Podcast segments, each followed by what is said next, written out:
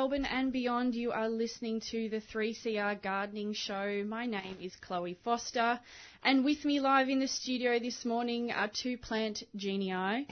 I would like to introduce to you Stephen Ryan of Dicksonia Rare Plants, expert on all types of plants, an all-round lovely man, and Greg Balderson, another lovely human being, a bulb grower and fungi expert. Welcome to the Macedon Rangers, boys, this morning. It is sort of that way, isn't it? Yeah. It is. Yeah, dearie me. Was it misty up in Macedon as well? Yeah. So yes. Fairly misty coming down. Yeah. So quite a romantic drive down it was. I kept looking for Heathcliff to come running across the highway. All you saw was Kate. Yes, exactly. So, misty sort of morning. I don't mind those mornings. The ones I get frightened of when we're coming down to 3CR early in the morning is when there's been a frost. Yes. Because that colder freeway is a nightmare. Especially at that hour of the morning too. It's probably at its worst. Cars sliding off the freeway and pretty frightening stuff. Yeah, well, you've got the frost warning lights every time I go up the corridor, which isn't very often, but there's serious enough to have the warning lights. Especially those bridges near Gisborne. They just freeze over and I've seen cars go sliding off those. It's really quite frightening. Mm. You get a lot of heavy mists at this time of year in winter? Especially down in the gully where, again, Gisborne. It tends to settle down into the Gisborne Gully there, and so the whole place can be shrouded in this white mist. It's quite amazing. I think one of the most beautiful things that you can see in the Macedon Ranges too is the sun rising over a mist-filled valley between Mount Macedon and the Cobors, and you've just got Hanging Rock poking out of the mist. So if you're up at Camel's Hump on Mount Macedon looking north, it's like a sea of cloud with Hanging Rock just sort of coming up out of the mist like an island. That would be just stunning. That's pretty special. You can see Miranda at the top. Miranda!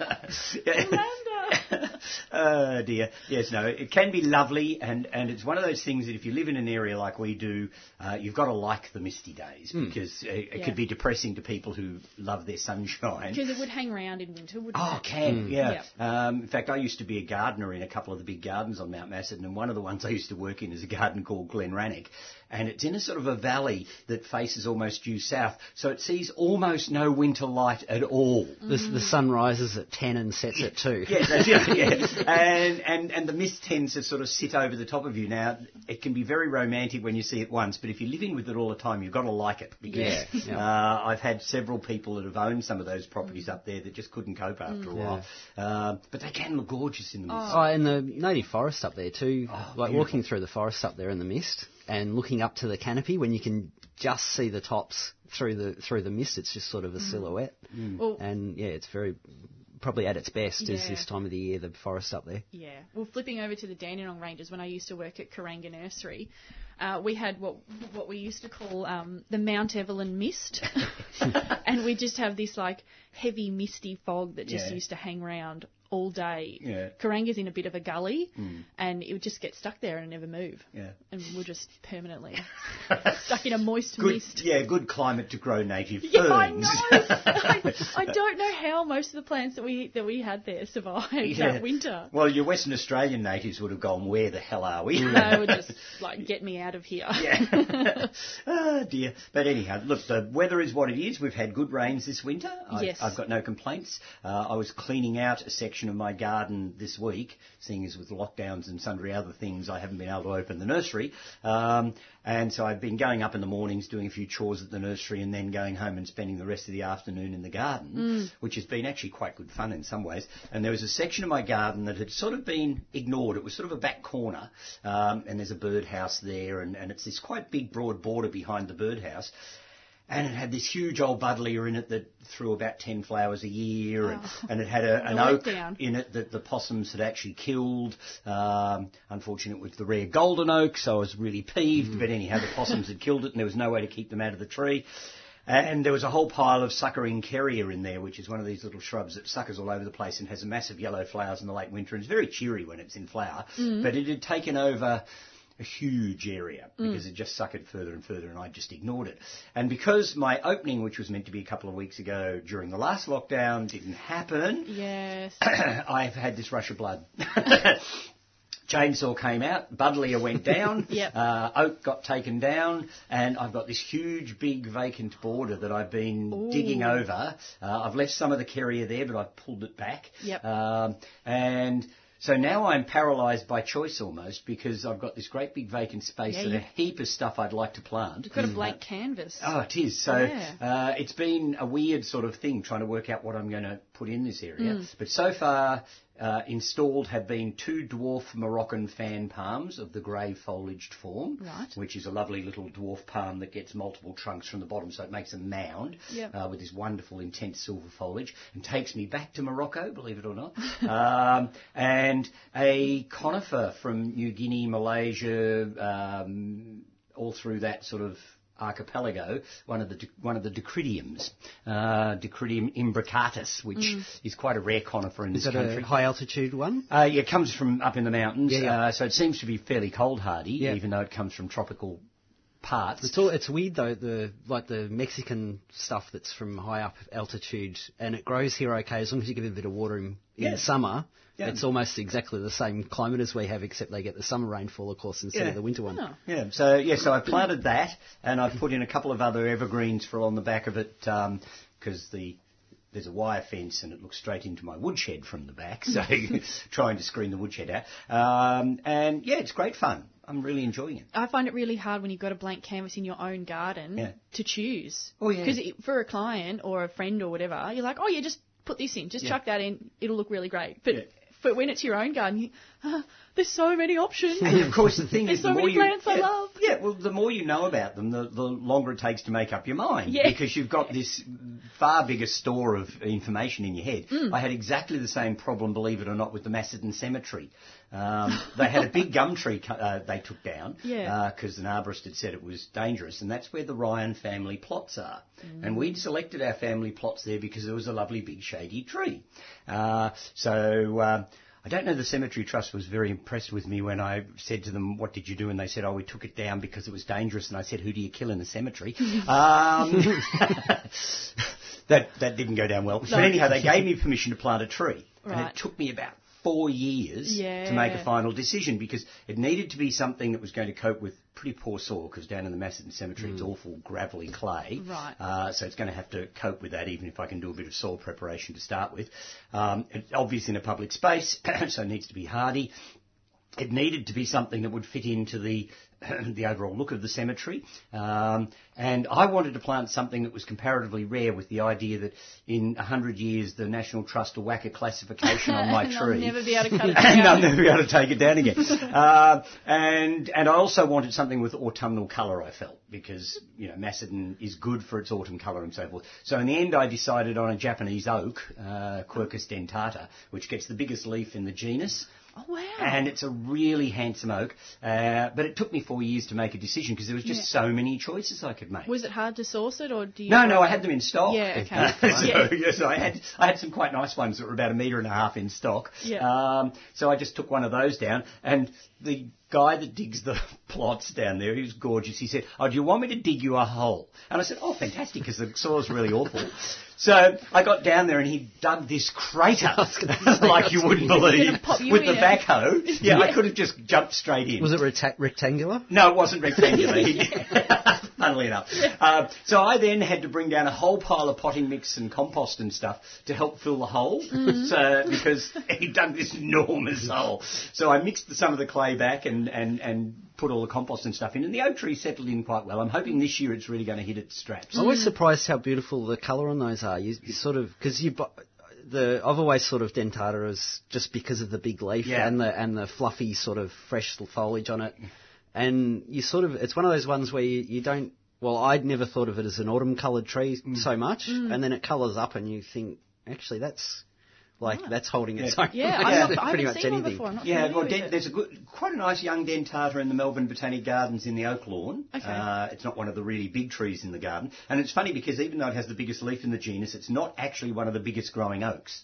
So it's a more moderate-sized oak, and would in fact be quite a good oak for even an average-sized garden, I would have thought. Yeah. The only issue with it is, and it's something that some people don't like, is like the pin oak's inclined to hold its dead leaves in the winter for a fair while. Mm. So you've got the dead leaves hanging on it. Yeah, and I don't mind it because it's just a different colour in the landscape. Yep. So I'm happy to accept that. But a lot of people dislike that dead leaf look. It's really good in a good setting. Like if it's in amongst other trees, I think it looks great. Yeah. I thought a cemetery was a great place for dead leaves to hang around. Just teeming with the theme. Yes, that's right, exactly. Actually, I remember somebody did a talk for us at the Mount Macedon Horticultural Society some years ago, Kevin Walsh, and he was at the time in charge of most of Melbourne's suburban cemeteries and their horticultural side of it. And he said one of the weirdest plants he's ever seen planted in a cemetery was the dragon arum, Dracunculus vulgaris.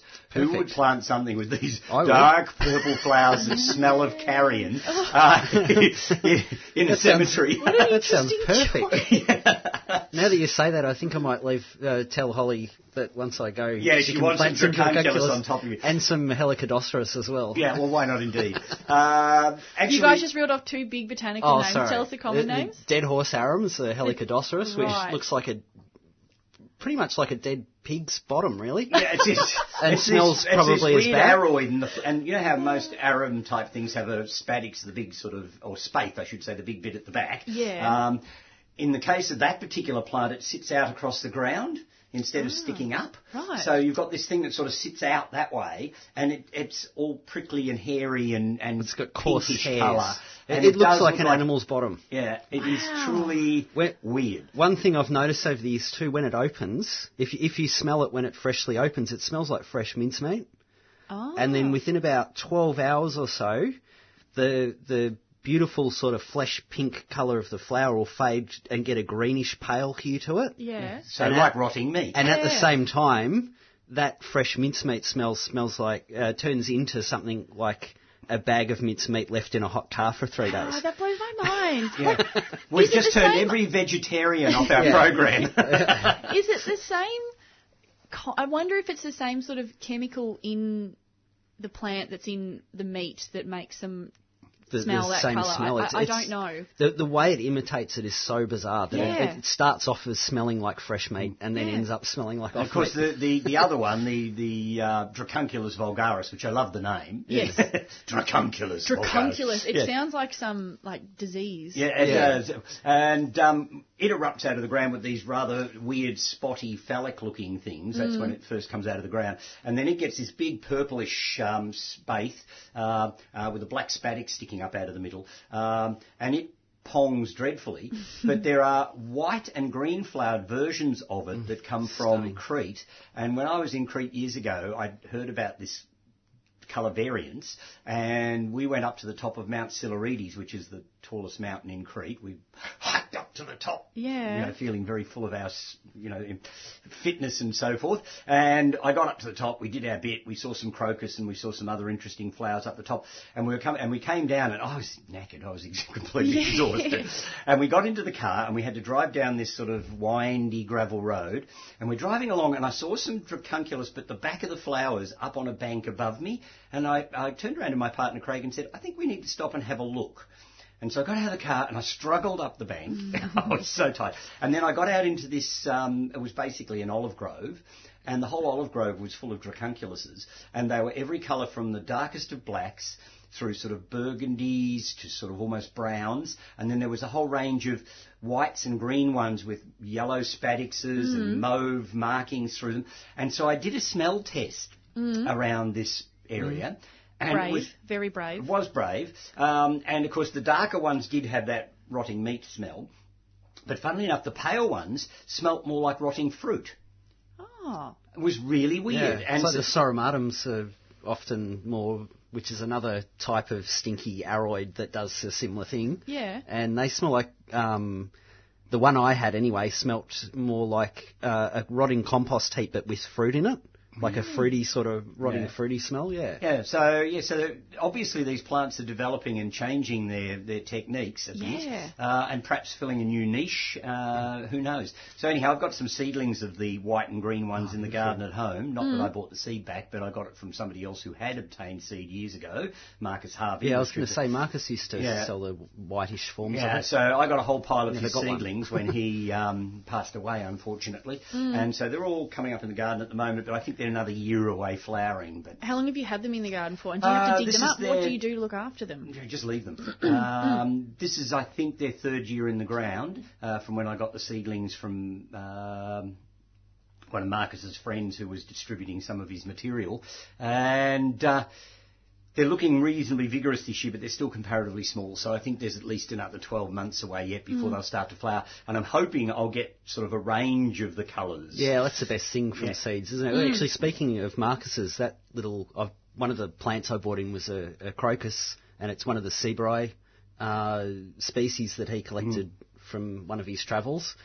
And that variation, like you're saying, you've got this batch of seed that I grew of his, some are white, some are purple, and then the one I've bought in is this beautiful white one with dark purple splotches on the outer petals, and just the variation. Yeah, seed can be really great fun. Seed's the best thing to grow something from because of that variation that you get, that sort of natural. Of course, it's variation. Not so good if you're trying to colour coordinate. No.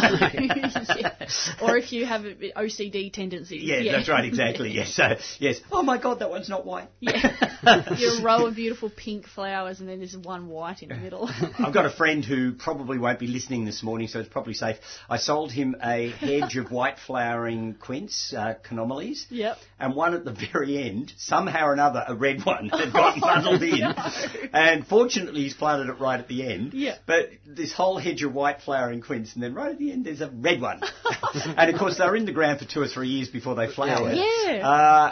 And so impossible to get out, too. Oh, it'd be a huge job to dig it out. So we're living with it. Yeah. But he does say his lawyer's on the case. So one day we'll... False advertising. Yeah. Oh, look, it happens to the best of us. Yeah, it just does. Well, it's hard to tell when the leaves on those are identical. Yeah, you can only tell them when they're flowering, and often it's they're not flowering stage by the time they. There's a sort of classic example. Like I teach a diploma unit, I teach pests and diseases at TAFE, and it's a classic scenario of a customer coming into retail nursery or asking you, I put in all these carrots, and there's one white one. Mm. Why is there one white carrot and the rest of them are orange? And, well, a parsnip seed snuck into the carrot. And you can't tell because until it grows and gets advanced. So you got to eat the parsnip. Yeah, they're very nice baked. Yeah. Oh, dear. Yeah, so there you go. So we've gone off in all sorts of directions. We should do a couple of announcements. Yeah, we've got 2 community announcements. A big one, first up, the National Herbarium of Victoria had a milestone earlier on this month. It was in the paper. There's been a media release going out. I suppose we want to shout out a bit of a congratulations to them this morning. They catalogued their 1 millionth specimen. Goodness me. Now, what does that mean? Well, it's hard to get your head around it for a start. Yeah. So the herbarium at the Melbourne Gardens, that big round building at the Botanic Gardens there, houses dried plants stuck on pieces of cardboard, essentially, and put into folders and put into a shelf. Mm.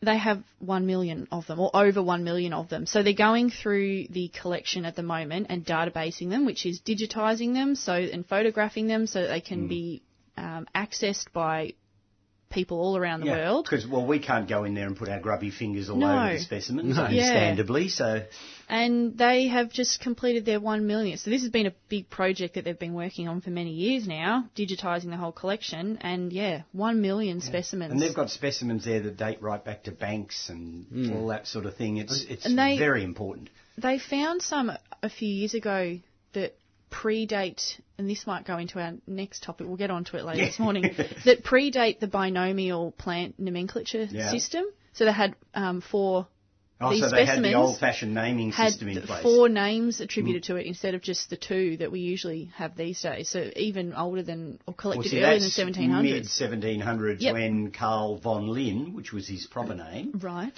He Latinised his own name. Did he? Yeah, so hence Linnaeus. Yes. How efficacious is that? The ego of the man. Yeah. So everybody thinks of him as Linnaeus now, but his name was Carl von Linné, and he was a Swede, and so the name Linnaeus wouldn't have been a Swedish name, of course, at all. Right. So he had Latinised his own name, which I mentioned on my YouTube channel recently. I did one on plant naming. And so that was one of the things I mentioned as we were going along, how this whole system started. Yep. So if they've got specimens that predate Linnaeus, that's pretty impressive. Very impressive. I don't think they knew they had them until they were going through with a fine-tooth comb and digitising all their specimens, seeing what they've got. And they came across these. Well, one really would assume they weren't Australian plants potentially. They were not. Yeah. They had come. They do have a global collection that was donated. I think it might have been part of von Mueller's or someone that von Mueller knew, and it made its way to Melbourne somehow. You Who knows? Start a collection with one, can you? You've got to sort of get a small collection from somewhere else. Yeah, you can't start from point one and say, this is our first, let's work towards a million. I think there's fungi in there too. Oh, yeah. They keep fungi because I've recently made my first proper fungi collection and now have a permit to collect from forests and things, from, public land. Now, I'm assuming if you're collecting fungi, you're not drying them necessarily. Yeah. You are. You are drying them because I think a lot of them, they do them in spirits or something like that. Yeah, some of them dry quite well, surprisingly. Yeah. So this first one that I collected, it was a species I wasn't familiar with over at Glenlyon. And I thought the same thing, this is just going to go to mush and not be anything. And it's dried really well, and it's still got its structure. It's just sort of curled over at the ends a little bit and faded from a white to a sort of a bony, cream sort of colour. Did you get a spore pattern? The whole lot, yeah. It was really interesting. I'm not very good at that stuff because I like sort of just going, I've got enough, I'll just photograph it and that'll be fine. So to go through the whole process of describing it with proper words and drawing a very basic picture of what I see and dissecting it and taking a small vial with DNA sample and drying some and taking photos and for size comparison, doing it properly and laying it all out. It was really interesting. That's a lot to do for one specimen, one mushroom. A friend who's an actual mycologist and does this professionally, I've helped her collect specimens on quite a few occasions, and I'm going, get this one, get that one, get that one, get that one, and she's like, I've got to process all this stuff. And now you know why. Now I know. So the limit's probably about 3 or 4 per outing, which is probably about 2 or 3 or 4 hours work. Because the botanic gardens have the fungi map program as well, which is databasing and collecting a lot of the Victorian fungi. And iNaturalist or Atlas of Living Australia are really good ones too for plants, animals and fungi and slime moulds and all sorts of things. Yeah, so, really good reference. So they're good. I usually download most of my sightings now onto iNaturalist because it's a bit easier to use on the phone. Yep. But, any of those fungi map and that's where that information goes with all this databasing of plant specimens and fungi specimens. It's like, okay, well, it goes onto a computer, but how can anyone access it? And Atlas of Living Australia is one way that you can access that information. And internationally, iNaturalist, which is an international one, and it uses the same, it's basically the same database, I think. Yep. But the big thing about that is that scientists actually use that information. So if you're into natural science and just being out and about, especially in native habitats, that data that you collect just by taking some photos and being observant and remembering things about what you've seen and where you saw it is actually really useful to scientists. It's real data that you can collect and help out. Citizen science is with the advent of technology. I'll name one after you eventually if you keep at it. I can see it now, some fungi with Baldersteni as the species name. Oh, come on. Probably a dog vomit, but Actually, there's a cordyceps I've found, which is one of the little zombie funguses I found up in Mount Macedon. I've never seen it anywhere else, and I probably isn't, but I'm sort of half wondering if that might be a new species. And well, you need to find out. Well, I have to catalogue it. So if it does turn out to be a new species, but then I'll be the first one to do it. Yeah, properly. But you know the convention, there's like an unwritten rule. I don't know whether it's a written rule or an unwritten rule, actually. Mm. You can't name something after yourself. No, I wouldn't do that. That's just full of your own self-importance. Yeah, somebody else has got to name it after. Yeah, you can change your name to make it more Latinised if you're Mr. Von Linn. You can still have a bit of fun naming though. Yeah, you can. Yeah, it's more fun to name something else, to name something that's not after yourself, but have a bit of fun with it. We'll get back to plant names in a moment. You are listening to the 3CR Gardening Show. Now, Stephen, there was another community announcement we have. Do you want to go for it? Assuming it goes ahead. Yes. With lockdowns and things, this is a big assumption at the moment. But the Yay Garden Expo is coming up on the 18th and 19th of September at the Yay Sale Grounds. Yay! Yay! Yes, I can't help it, sorry. Adults are $10, children under 16 are free, entry pay at the gate, or you can pre-book tickets at Try Booking. Parking's free, open 9 to 3pm. Wheelchairs can get in. There's a plant creche. Dogs are allowed as long as they're on leash. There's going to be apparently 70-odd vendors, or 70 vendors that might be odd. Mm-hmm. And there's food available and all that sort of stuff. Ruben Newesteeg, who's going to be out there with Newesteeg Roses, has offered 4 free tickets of entry, and what we need for people to do is to ring in and give us their postal address, and the first 4 that ring in will get a free ticket, and if they go out to the event, Ruben will then give them a free rose as well. So you get the free ticket to get in, plus you'll get your selection of a free rose once you get down there. Rose plant or a rose flower? Yes, plant. I'm glad you did that. We've got to sell this. yes, I'm glad you did that. And Newesteeg's grow a really interesting array of heritage and old-fashioned roses. Some of the best roses, aren't they? They're just, if you're after an interesting, especially the more species and sort of old-fashioned-y ones and stuff. Yeah, just amazing stuff, So the first 4 people who ring into this program, so we better give them the. We will open up the lines in a second. Yeah, and they can give the lovely ladies off air their name and postal address. I will take it back and then give it to Ruben, and he can then send out their free passes. Fantastic. And so that is the Yay Garden Show, flower show? Yes, it's the Yay Garden Expo, they call themselves. It's run by one of the service clubs as a fundraiser for the district, and it's been going for some years now. I remember going to the first one. Yeah. I was at the inaugural one, I think, when I still had my nursery, so that was... a few years ago now. Yeah. And I remember going down as a guest speaker at some stage, but that would have been 6 or 7 or 8 years ago probably. Yeah. I think I was still on Gardening Australia at that stage. Yeah. It's a great event. Mm. So really worthwhile. Right. So let's hope it goes ahead. And please do, if you're one of the first 4 in, then you'll get a free ticket. Who knows with this life we're all living at the moment, regional Victoria might be opened up at that date. So could be. Will be well worth. Give us a call if you are interested in those tickets. There are 4 available. 94190155. I'll give that out again. 94190155.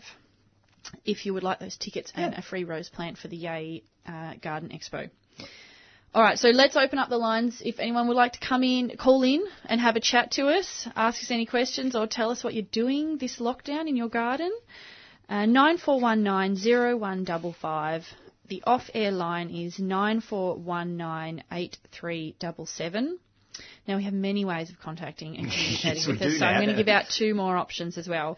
The text line is open today as well, and that is 0488 809 855. Please put all of those numbers in your contacts list of your phone so you can put us on speed dial when you call us up. Yeah, good idea. It'd be a lot easier. We do have an email as well. If anyone has any questions, I know there's a lot of podcast listeners out there that don't listen live and can't call in when we're all in the studio. So our email is 3cr.gardening@gmail.com. Yeah. All right, well, that gives people a lot of different ways to get in touch with us. So anyway, so give us a call and say hello and we can troubleshoot your gardening problems or have a chat. Yeah. Plant names. Yes, I love plant names. We do love our plant names.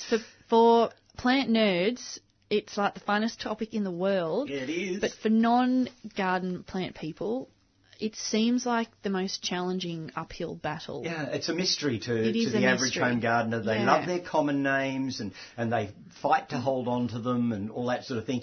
And there are some common names that have good parlance. I mean, they're well accepted over a broad range. Mm. I mean, if somebody says foxglove, you sort of know what they're talking about. Or forget-me-not. Or, you know, there are some old-fashioned garden plants that have acquired a common name that has become regularly used. And useful. And universal, useful. Too, yeah, so you actually know what they're talking about. Yeah, I'm sure if you translate foxglove into German, they'd probably still know what you're talking about because they'd probably call it much the same thing in German. So, you know, so some common names can be really useful, but a lot of common names are absolutely pointless except in your own home garden. Yes. You know, so Auntie Maud's pink will only work in your garden. So, you know, so there are some common names that are just so parochial and close to home that, yeah, they'll only work. Well, worse still is this one common name for four plants. Well, exactly. Oh. You know, which is Maybush. The worst one. Yeah. You know, there's so many different Swamp gum can be attributed to like three different species. Yeah. Lily's what covers about 90% of all plants. I've got this lily people saying, you go, all right, well, which lily are we talking about? Is it lilies of the valley? Is it an Arab lilies? It's a peace lily. Yeah. So common names really have lots of limitations, and certainly you can't use them if you're going overseas and you're talking to people in different languages. I mean, we need a standard plant naming system. And we have one. Although, having said that, it's not as standard as you'd like at the moment because it's sort of in flux with all of the new DNA technology going on. So plant names are changing a lot, and I have to say, don't take it as a personal insult. It's not meant to be that. They're just slowly and surely finding out the relationships of plants that weren't obvious when plants were first being named way back. Yep. And so there will be lots of plant name changes that we're just going to have to suck it up and get used to. The thing is, too, that the old name still works. Yeah, like if that plant, even if the name's changed, the old name still only refers to that plant. Yeah. And it's easy enough to find out that the name's changed. And in fact, if anybody wants to check on plant names, and I have done this before, probably the most useful international thing I've found that you can use to go in and check what the currently accepted plant name is the one that Kew Botanic Gardens in England does, called the plant list. No. Plant database list? No, it's called something else. I've got it on my phone here, believe it or not. Why would I not have it on my phone here? It is called Plants of the World Online. And it is...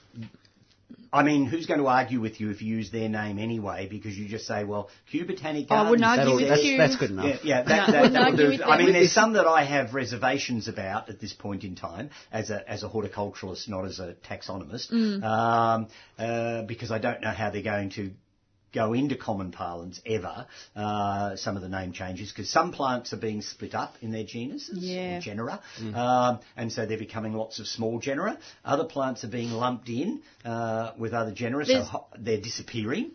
We say there's two types of taxonomists, and they're people that name things, living and non-living. There's the lumpers and the splitters, and they will split a genus into lots of different ones or a species or whatever, and then there are ones that will lump them all together.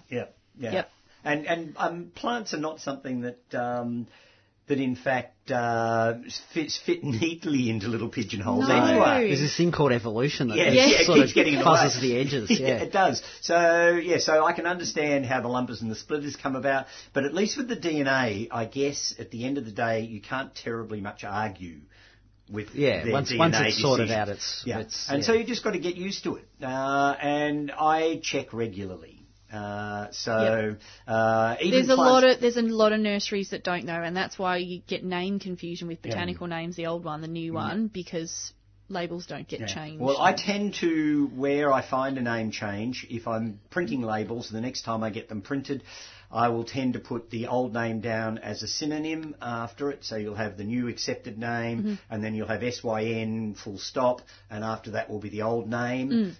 So I tend to do that where I know the old name is fairly well known. If it's an old name that hardly anybody knows anyway because the plant's so obscure, I don't worry. Because over time, the old name will just fade away. But when it's still in fresh memory, then you do need to have the synonym name there. Although I might add, there can be confusion there if you look up the synonyms in Plants of the World Online sometimes. There's some plants that'll have 100 synonyms. They do, yeah. There's all these different names that could have been applied to that plant at some stage or another.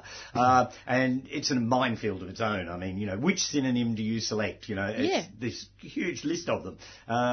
And, you know, and some plants are still sort of slightly in flux. I mean, there's still some plants out there that they're not really pinned down definitively. I did a little podcast on giant marsh marigold, which is a thing called Caltha. But the giant one has been lumped in with the small growing variety with no real acceptance of its differences. I mean, it looks... So there's physical differences, but there's no genetic differences. Well, so far. That's what they're saying, yeah, and so Caltha polypetala is, not polypetala, Caltha palustris, and palustris means of the swamps and marshes, if people are looking for definitions of words, and that's where botanical stuff comes in really useful. It's the prettiest name for swamps and marshes too, I think, palustris. There's something nice about sounding about that. Yes, I'm just going down to the local palustris. And so Caltha palustris is just this sort of clumping plant with little water lily-shaped leaves and bright yellow buttercup-like flowers. This giant one runs like a strawberry and roots down as it goes along, has leaves that are 5 times bigger than the normal form, flowers at least 3 times bigger than the normal form. Such a beautiful plant. And at this stage, it's...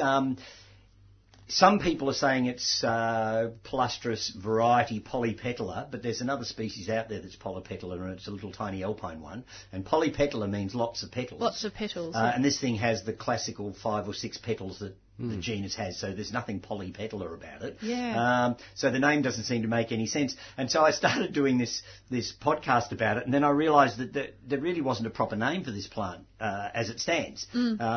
So... we went ahead and just did the podcast and said, well, this is what you might find it under. You might find it under this name.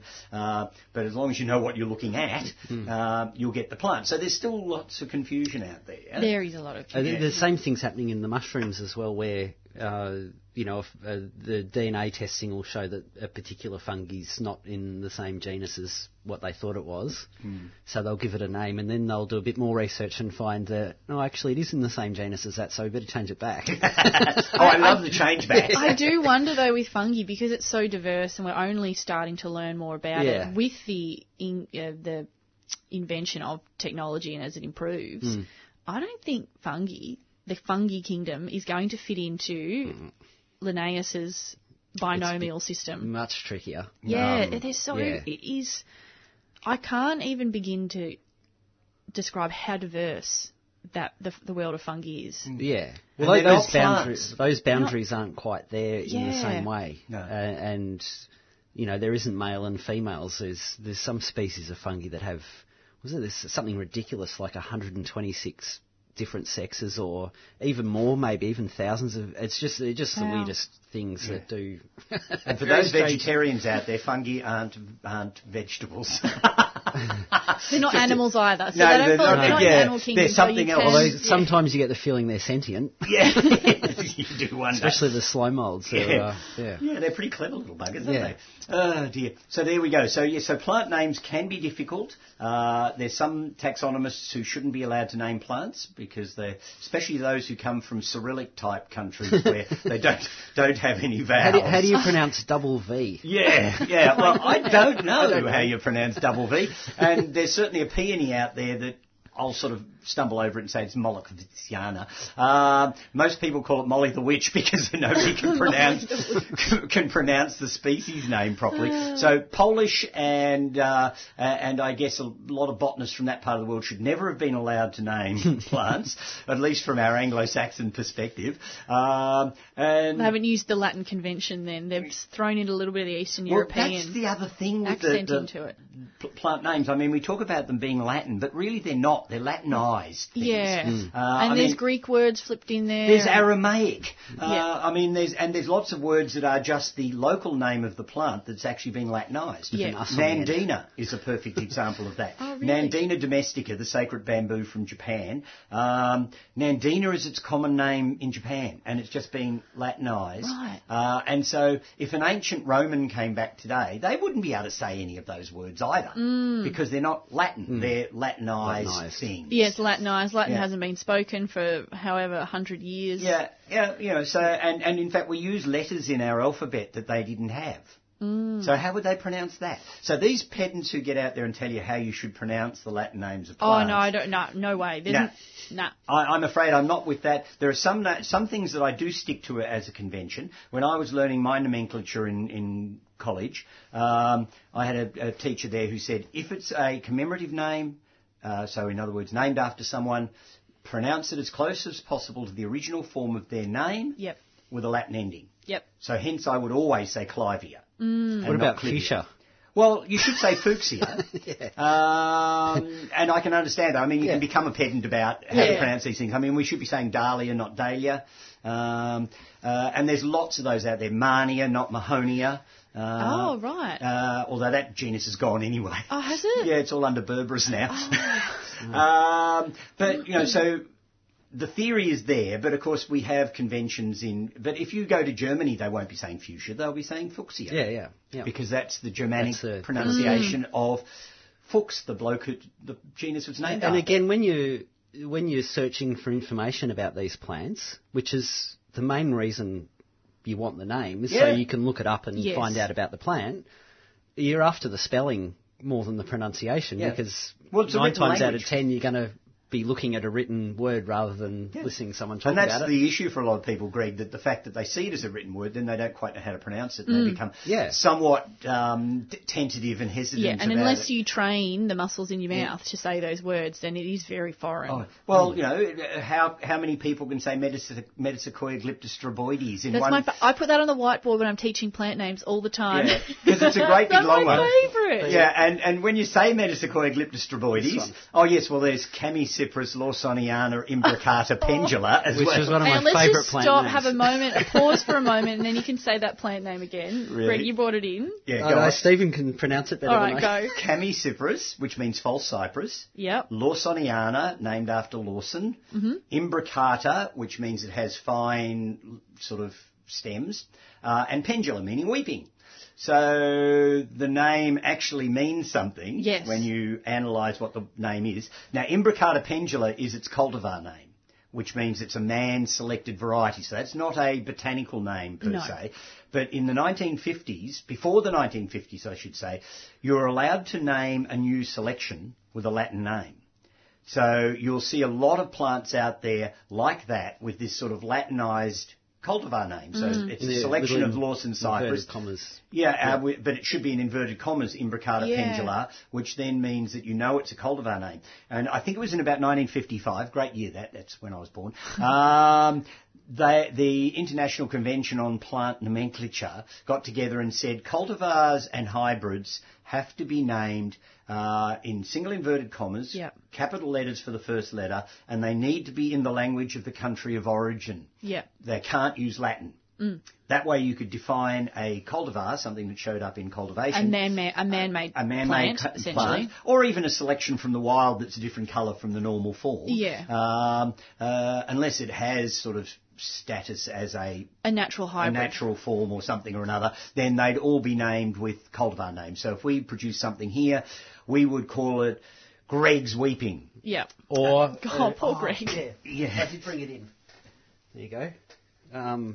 The classic dick sweeper, which is a Chamaecyparis, I think. Yeah, well, is it? This one, the Greg brought in, was I'd say Chamaecyparis because CH should be pronounced softly, not hard. So it's one of the conventions that I will stick with. So I'd say Chamaecyparis, and this one was the Nootka cypress, which is Chamaecyparis nutcatensis. But I believe that nutcatensis has been pulled out of Chamaecyparis, and it's in another genus, and it's something like Xylocyparis or something or another. I'd have to look it up. Yep. I can't remember. And this particular one is, again, Pendula, so it's a weeping selection.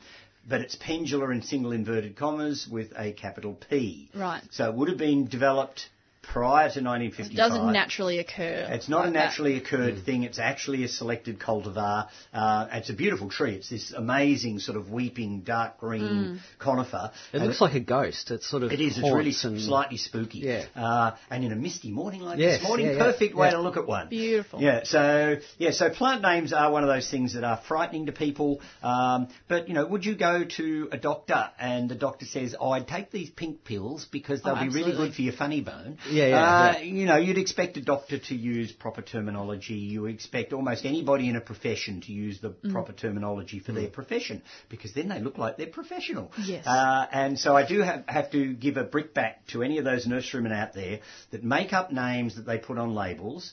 Don't put a botanical name in there, or trademark some weird name that has no connection with the plant whatsoever, and then nobody else can use that name. I don't think that's showing us off as professionals. And it's very unprofessional. Yeah, I just don't get it.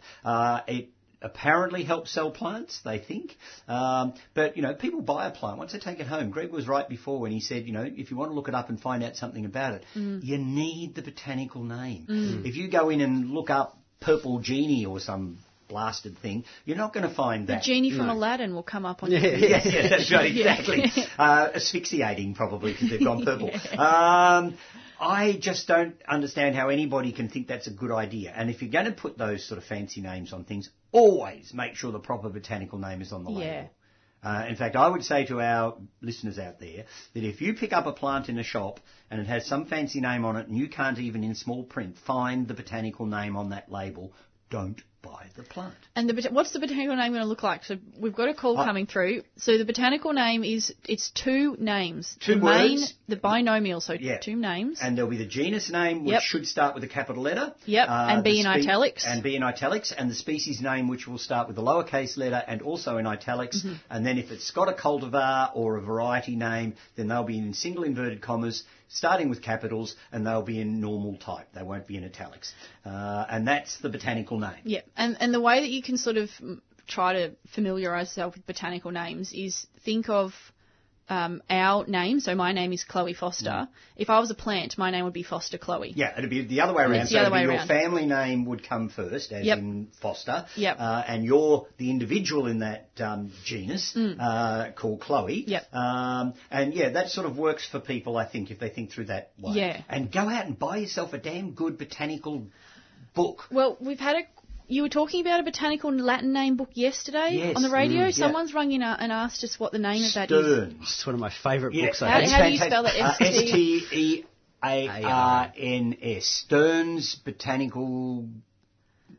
What's it called? I think it's Latin Dictionary, isn't it? Yeah, something like that, or plant names for gardeners or whatever. But William Stern. William Stern. And now I don't know that it's in print at the moment, and I know it's had many reprints over the years.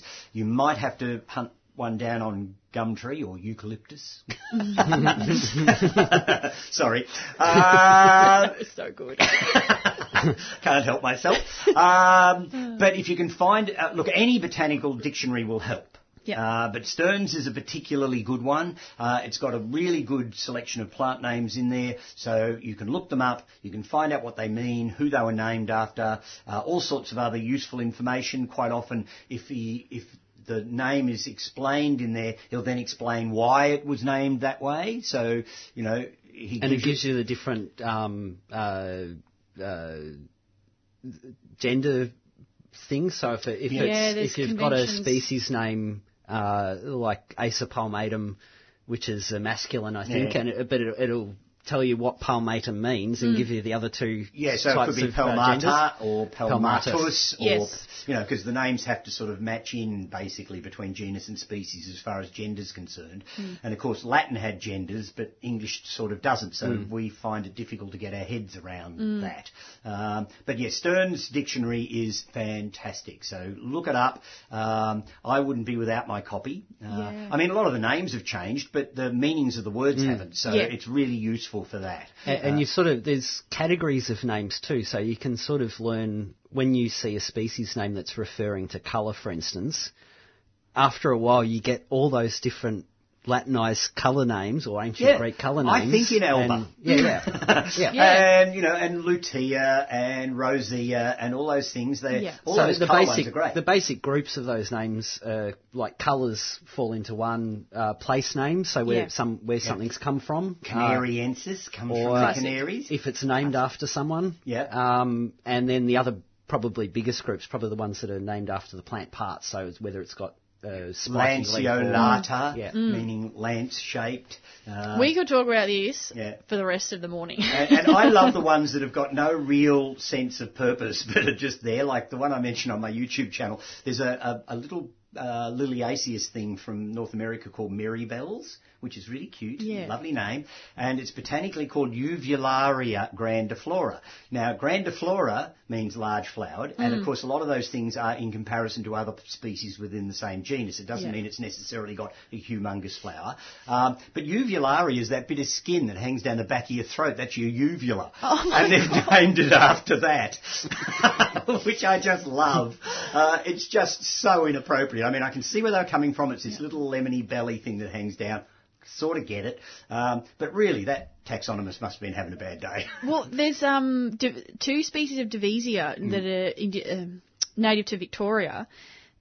The species got split up, and one of them's bigger than the other. And I think this is still current. One of them is called Schwarzenegger eye, and the other one is DeVito eye. One's big and one's little, and that's the main difference between them. The twins. Yeah, well, there's an orchid that's been named after Darth Vader. You know, so there's some modern playing with plant names, which is sort of fun, and it's apropos at the moment. But one wonders how well those names are going to, in fact. You know, who's going to know who Schwarzenegger was in another 100 years? Who knows? Guys, we have a call coming through. I hope Fermi is still on the line. Good morning, Fermi. Good morning, Chloe. Thank you for waiting. How are you? Good, thanks. When you were talking about renaming of things, Stephen. Yes. What do you think about Androcymbium becoming colchicum? I have no problems with that because it's easier to say and spell. And they're very similar. Like there's not a huge amount.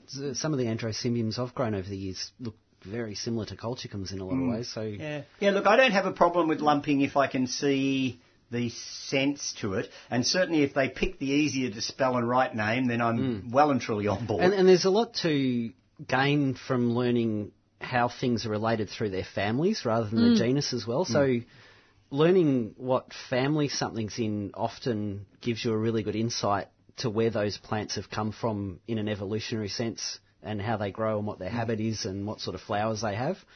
And I guess that's sort of linking with the Androcymbium because they're in that same family. Yeah. And sometimes those things that link stuff in a family is really interesting to learn because then you can see a plant that you've got no idea what it is, you've never seen it before, but there's something about it where you can place it in a family which gives you information straight away. So oaks, for instance. That does raise an issue, though. I believe there are far too many one-genus families because then they don't help you. As a family name, I mean, one that I was doing recently was Garrya. Garrya elliptica, which is, there's several species of Garrya, but Garrya is in the Garryaceae family, and it's the only genus within the family, and so it doesn't give you any connection to what it might be related to. And there's quite a number of those monotypic families, and I know that they must be related to something. They can't have just arisen out of the dust and been there, but it doesn't help you to pin things down. So I don't know whether that's made it even worse for me. Probably. All right, Fermi. Thanks for giving us a call. We'll talk to you soon. Okay. Thank you. Bye. Now, have we had anybody ringing about our tickets yet? Do we know? All four tickets have gone. The phone lines went ballistic for about 30 seconds there. Fantastic. So thank you for people for being patient. I must have to remember to take the list home with me tonight. Yes. And I must remind people you are listening to the 3CR Gardening Show. My name's Chloe Foster. With me this morning in the studio is Stephen Ryan from Dicksonia Rare Plants and Greg Balderston, a bulb grower and fungi enthusiast. We have another phone call on the line, and we must say good morning to Helen from Cheltenham. Hello there. Hi, Chloe. How are you? Good, thank you. How are you?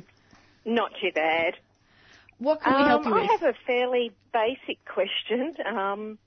We've got some raised veggie borders here in our backyard in suburbia, and we put them in, supposedly as no-dig gardens, but we're always adding compost and things to them, and we're finding that the soil level's getting higher and higher and higher. And what do you do about that? We're ending up with, we try and spread some around the garden, and we've got bins full of soil, and...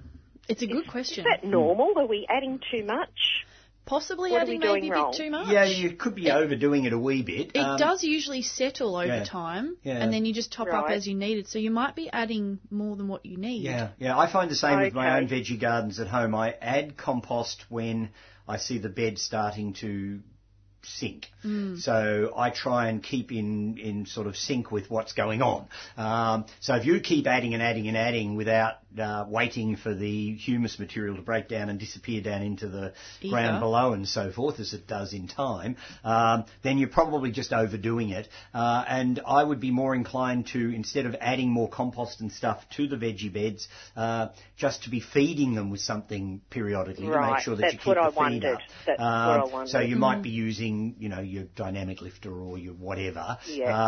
But I'll just throw in a comment that I always make about soil, and remember that you're feeding your soil, you're not feeding your plants, and your soil's like you might have a favourite meal, but you don't want the same thing every day. Right. So diversity is important. Yeah, that's great. So I might put down some dynamic lifter one time. I might put down a little bit of mushroom mulch because that rots down fairly quickly. Or leaf litter. Or leaf litter at different times. I might put down some blood and bone. I might put down a variety of animal manure that I can get my hands on. And I might add... I don't believe there's any such thing as a bad animal manure, unless, of course, it's this issue they've been having with horse manure and broadleaf weedicide getting into it. So we tend to add our horse manure and things that we get from the Mornington Peninsula into our compost bins. Yeah, and that's a good way of using some of those things, because the trouble with horse manure is unless the horses are being fed in stables, they're inclined to eat a lot of weed seed, and so paddock horse manure tends to be full of weeds, which means you've then got to deal with the weeds if you put it straight into the vegetable garden. It's still good for the soil. Yeah. Though, it's great for the soil, and I don't object to it. But if I could get bags of aardvark manure, I would grab it. So any sorts of animal manure is fine. Just remember, though, that... poultry manure tends to be quite strong and slightly alkaline in reaction, so use it sparingly. And duck poo around natives is not good either, is it? How much? I usually put it in the compost bin. Yeah. But can you sprinkle some coffee grounds directly on the veggies? I bring home all the coffee grounds from the local cafe, which is an old-fashioned black rubbish bin full a week at least, sometimes more if they're really busy. And I tend to use it as a component of the mulch. I just sprinkle it over. Think of it as a condiment, not an ingredient. Does that make sense? So if I was salting something... Sorry, how much would you put? You wouldn't put a whole bag on every Probably week. Just a handful per square metre or something. Yeah, you just sprinkle it like you're salting something. Yeah. Yes, okay. Yeah, light sprinkling if you're going to put it straight on. Yeah, but it's not the flour that you're making a cake out of. Because coffee grounds tend to become pudgy on the surface if you've got them thickly. They'll often dry out then and become water impervious. They're very good. Apparently, they've got a reasonable level of nitrogen in them. And, of course, they're adding humus to your soil, so they're good that way as well. But, yes, you use it like you would salt and pepper, not like flour. Great. All right. Thanks very much. All the best, Kim. Thank I, you. Thanks Bye. For calling. See you later. I call myself a net green waste importer. Net. I know. I've got to process that. Yes, okay. Yeah. Well, I do because I bring home the coffee grounds from the local cafe. Yep. I go round to the local little IGA supermarket virtually every night and bring home all of their vegetable scraps and rotting fruit and everything. That comes home. I then sort through that, and anything that chooks and ducks will have goes into the hen house and they deal with that. Anything that they won't eat goes into the compost heap, and the occasional thing finds its way into my kitchen.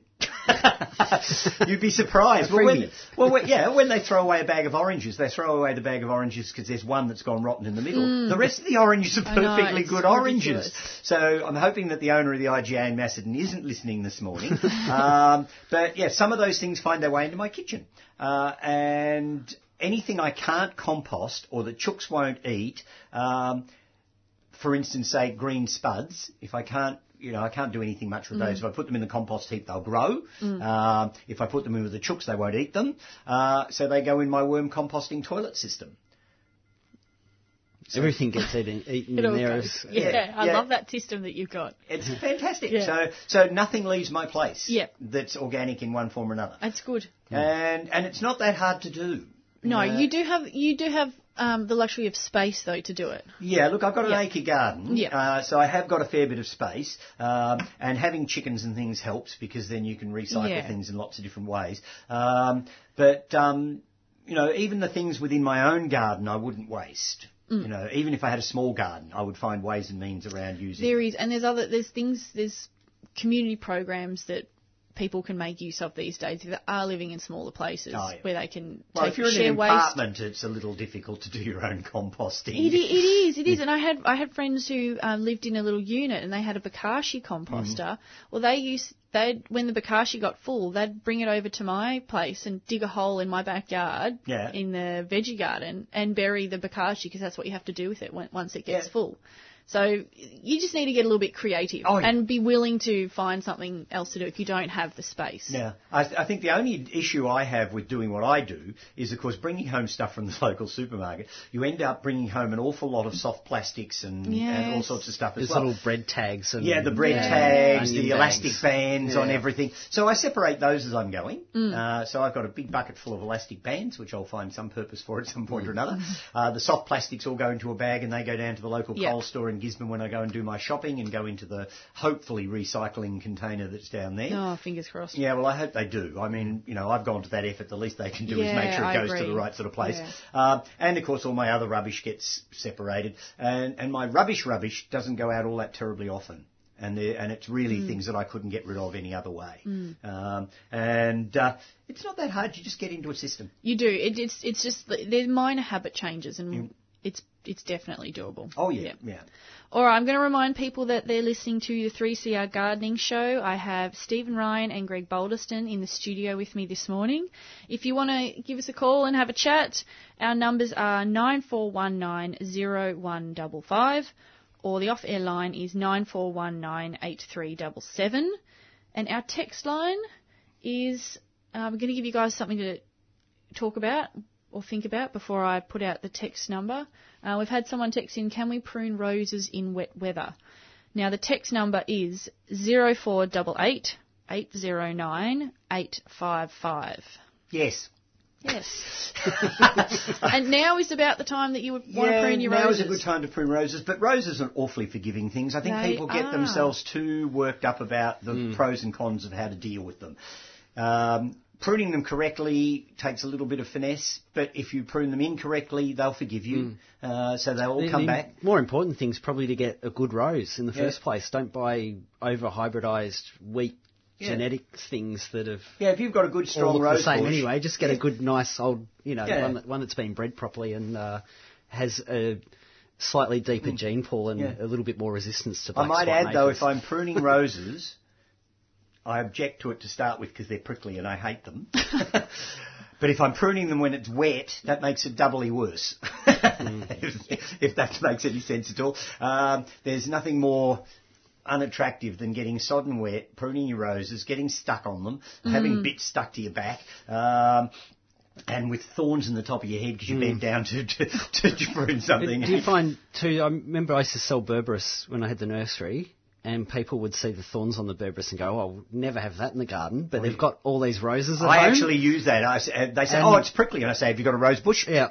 And they say, oh, yes, I've got 50 rose bushes, they say. Berberis is like getting stabbed with a fencing sword. Yeah. Like it's just it just goes in and out and it stays intact.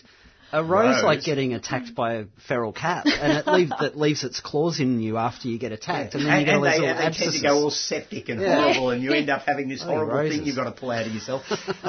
It is funny though, because people will forgive roses almost anything, but they won't other groups of plants, and I find that a really interesting. Berberis are bomb-proof, and they don't leave little bits in you when they stab you. Yeah, it's a nice clean cut. And I always figure too, if you've got something really prickly, plant it under the bedroom window. It stops people getting out. Yeah. Or getting in. Yeah. I know, I was just thinking, you know, it stops them getting out. You know, as you get older, you know, you've got to have these other added things to keep them in. Yes. Oh, dear.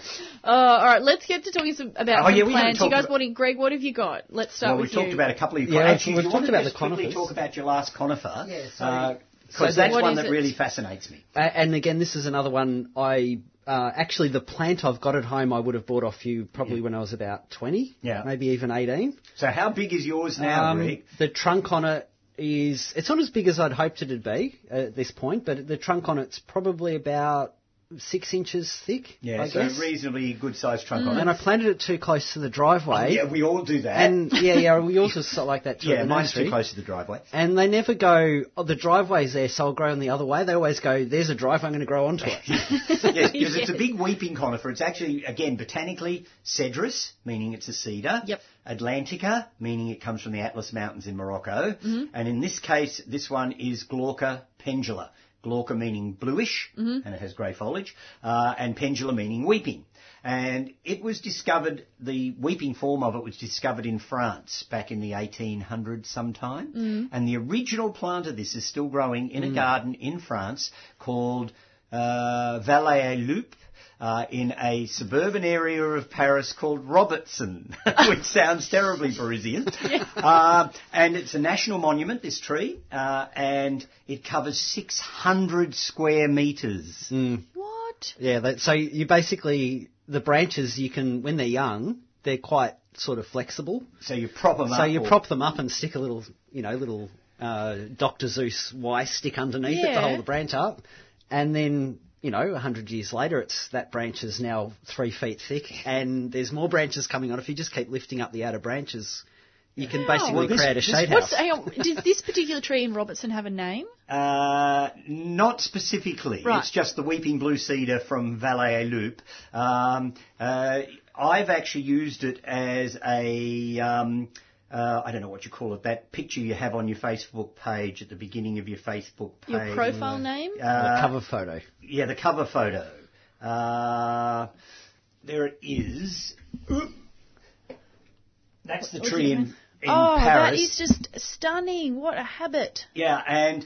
I first read about it in a journal that I get from the International Dendrology Society, this sort of upmarket group of tree huggers, most of whom have titled names. So you go through and there's the Viscountess of this and Lord and Lady such and such, and then there's Stephen Ryan.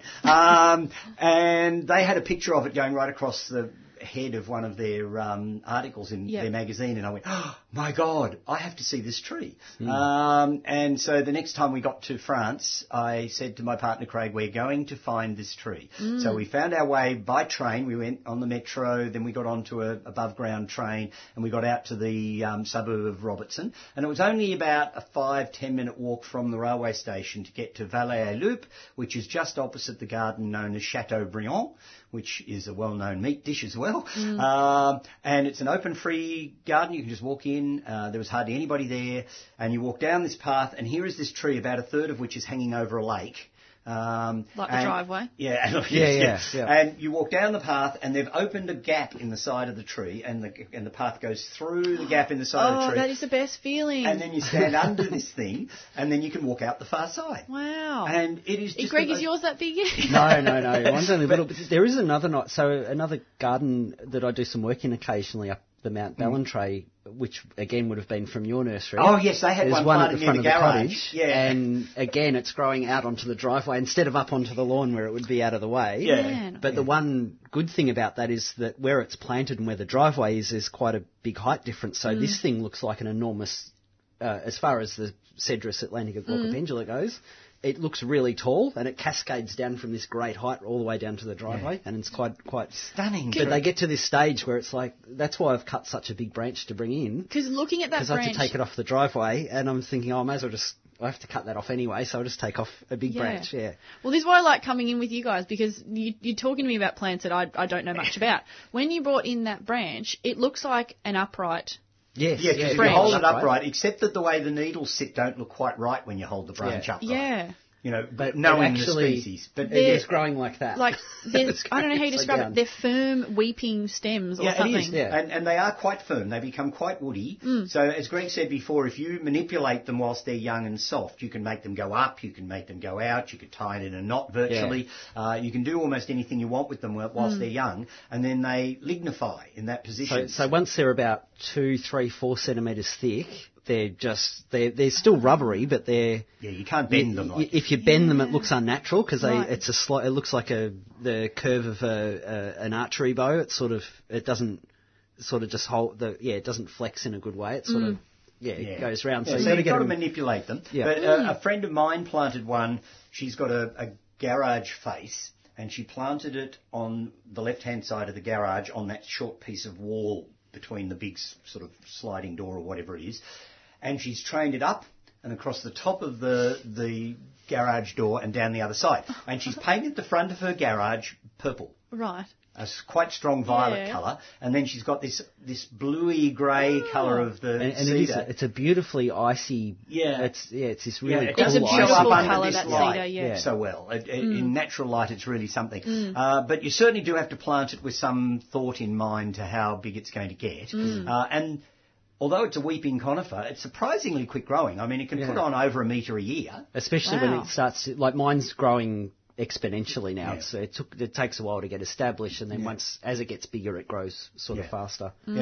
Yeah. So it's a really interesting conifer. And the other conifers which I didn't bring, but it sort of wanted to talk about, were you always had that beautiful weeping larch that I think fell over a few years ago, but that the weeping larch is always a favourite of mine as well. Yeah, and that's a deciduous conifer, which does confuse some people because people think of conifers as always being evergreen. Mm. But the larch is one of that small number of deciduous conifers. Are all larches deciduous? Yes, all true larches are deciduous. Yep. And I have had customers who bought them in leaf and forgotten to tell them that they shed their needles. Oh. And there have been a couple of disastrous things happen to plants like that because people think conifers should be evergreen, so when their needles go yellow and drop off, they assume they're dead. Mm. And I've regularly they think they need to water it more, so then it dies by overwatering anyway. Yeah, so I've had people... What I can't understand is why people pull it out and then come and ask what they should have done. Because they do. They'll pull it out and they come and say, oh, it died and I pulled it out. Well, it's not a bad tip, is it? If you think something's dead, wait till spring. Yes. I always say to people, like, just wait a little while. It might come back. Yeah. Like, just leave it alone. Just wait till spring. Yeah. And don't over mollycoddle. Yeah. You know, because as soon as something is not performing in the way you expect it to, throwing more fertiliser and water at it is not generally the way to go. Yeah. So just let nature take its course, see what happens. I'm also a great believer, though, in not waiting too long, because one thing you can't buy in gardening is time. Yeah. And if you've got something really sulky, really miserable, it's really not happy, and you've done everything you possibly can in life to make that plant happy, then sometimes you're better to cut your losses because you don't want to come home to hospital cases all the time. Mm. I remember once having a call ring in here, and it sticks in my brain like you wouldn't believe. And they had a camellia that they had in the garden for 10 years. It had never grown, never flowered. Its leaves were yellow. What should they do? And I said, well, you know, you should get an elephant stamp for persistence. But after 10 years, it shouldn't still be there. No. You know, really, you just can't live with something that long and assume it's going to come good. And, of course, plants that go into a really bad decline like that rarely come good after such a long time. Yeah, wrong spot. Mm. Yeah, so you better... It shortens their life as well, too, especially if it's a tree or something, or, something that's been sulking for that long. There's probably a pretty serious problem somewhere. Yeah. So even if it does all of a sudden spurt off and grow into a nice big tree, the root's probably tied itself in a knot or, you know, there's something wrong underneath, and then just as it's reaching its prime, it tips out of the ground in the first windy day. And smashes everything else around it. Yeah. As happens in storms. Yeah. And the last conifer I, again, didn't bring but really wanted to talk about was the weeping swamp cypress. The, oh, yes, the taxodium. Again, another... Is it a palustris? No, it's not. It's Taxodium disticum. And I'd have to look it up to realise what disticum means. Yeah, I don't know that one either. No, I'm going to look it up. When I get home, I'm going to... So at my friend Mary Bull's place, I planted one, which, again, probably got from you. And the trunk on that is now... probably close to 20 centimetres. Yeah. And it weeps out in one direction, so it's sort of like it's... It looks like a normal taxodium that's sort of melted and weeped over to the side. But in a really nice way, and it's in a floodplain, so I've planted it in a floodplain, and there's actually an upright swamp cypress behind it some dawn redwoods close by too. Yeah, all deciduous conifers. And, yeah, it's getting to a point now where it's a really stunning plant. It's, it's sort of like a melted tree. It is. It's not everybody's taste in plants, I find, some of these weeping conifers. But I find them really sculptural. And I always point out to people that if you, say, got a big weeping blue cedar or something like that in the garden, it's almost like a vegetable fountain. You know, so it makes a sort of feature plant. So it's not something you sort of just plonk in a bed somewhere. You've got to plant it with some sense and purpose, so that it then becomes a sculptural element or a specimen. So it needs to be at the end of a vista or as a centrepiece or somewhere where it makes sense. And if you've planted it where it makes sense, then it becomes a piece of comparatively inexpensive sculpture for the garden. That grows and changes, and you never know what it's going to be. Yeah. So you can't plan for it to be a certain shape because it does they just do their own thing. Yeah. And or a cockatoo might pinch the leader out or a side shoot, and all of a sudden it'll grow out at a right angle. Or so I have that problem with the weeping sequoia dendron, which is the giant American redwood. Yeah. The weeping form of that, if it's not being tampered with, tends to go more or less dead straight up. Yeah. But all its side branches hang straight down. Oh. And there's one in Bodnant in Wales, a wonderful garden, that's planted down by the stream at the bottom of the garden. And the top part of the garden, you walk out and it's fairly level. And then there's this really steep drop down to the stream. And they've planted this sequoia dendron down by the stream. So at the top, you look into the tree and then you walk down to the bottom and then you can look up at the tree. Oh. And the trunk has a slight weave in it as it goes up, but the side branches just hang straight down. And it's probably the world's tallest tree for the narrowest width ratio. And I'm assuming they don't have cockatoos. And they don't have cockatoos. Yeah. So they've got this single trunk thing. And the last time it was measured, it was 108 feet tall in the old measurements. It's supposed to be the champion tree in the world of that particular tree. Yeah. And again, I've stood next to it and it is really impressive. You can't get your arms around the trunk. Yeah. And I planted one. And mine looks like some sort of grotesque emu because every time it gets a good strong leader come up, the cockatoos come in and go, nip, drop. And so then it sends out a side shoot and then starts to go up again. So this thing has sent out shoots all over the place. But it looks amazing. Oh, look, it's sculpturally really interesting. Yeah. But it's not growing in the way it would have grown sand cockatoos. The one at Forest Glades had the same treatment. So it got up quite a fair way before the cockies got to it, but then the cockies got to it, and now it's got about 6 or 7 main leading branches that sort of... go out everywhere. Yeah, but kids love it. They come in and they all make up their mind whether it's a dinosaur, an emu or whatever it is. Yeah. And so it's a really fascinating tree, and I saw one in Portland, Oregon.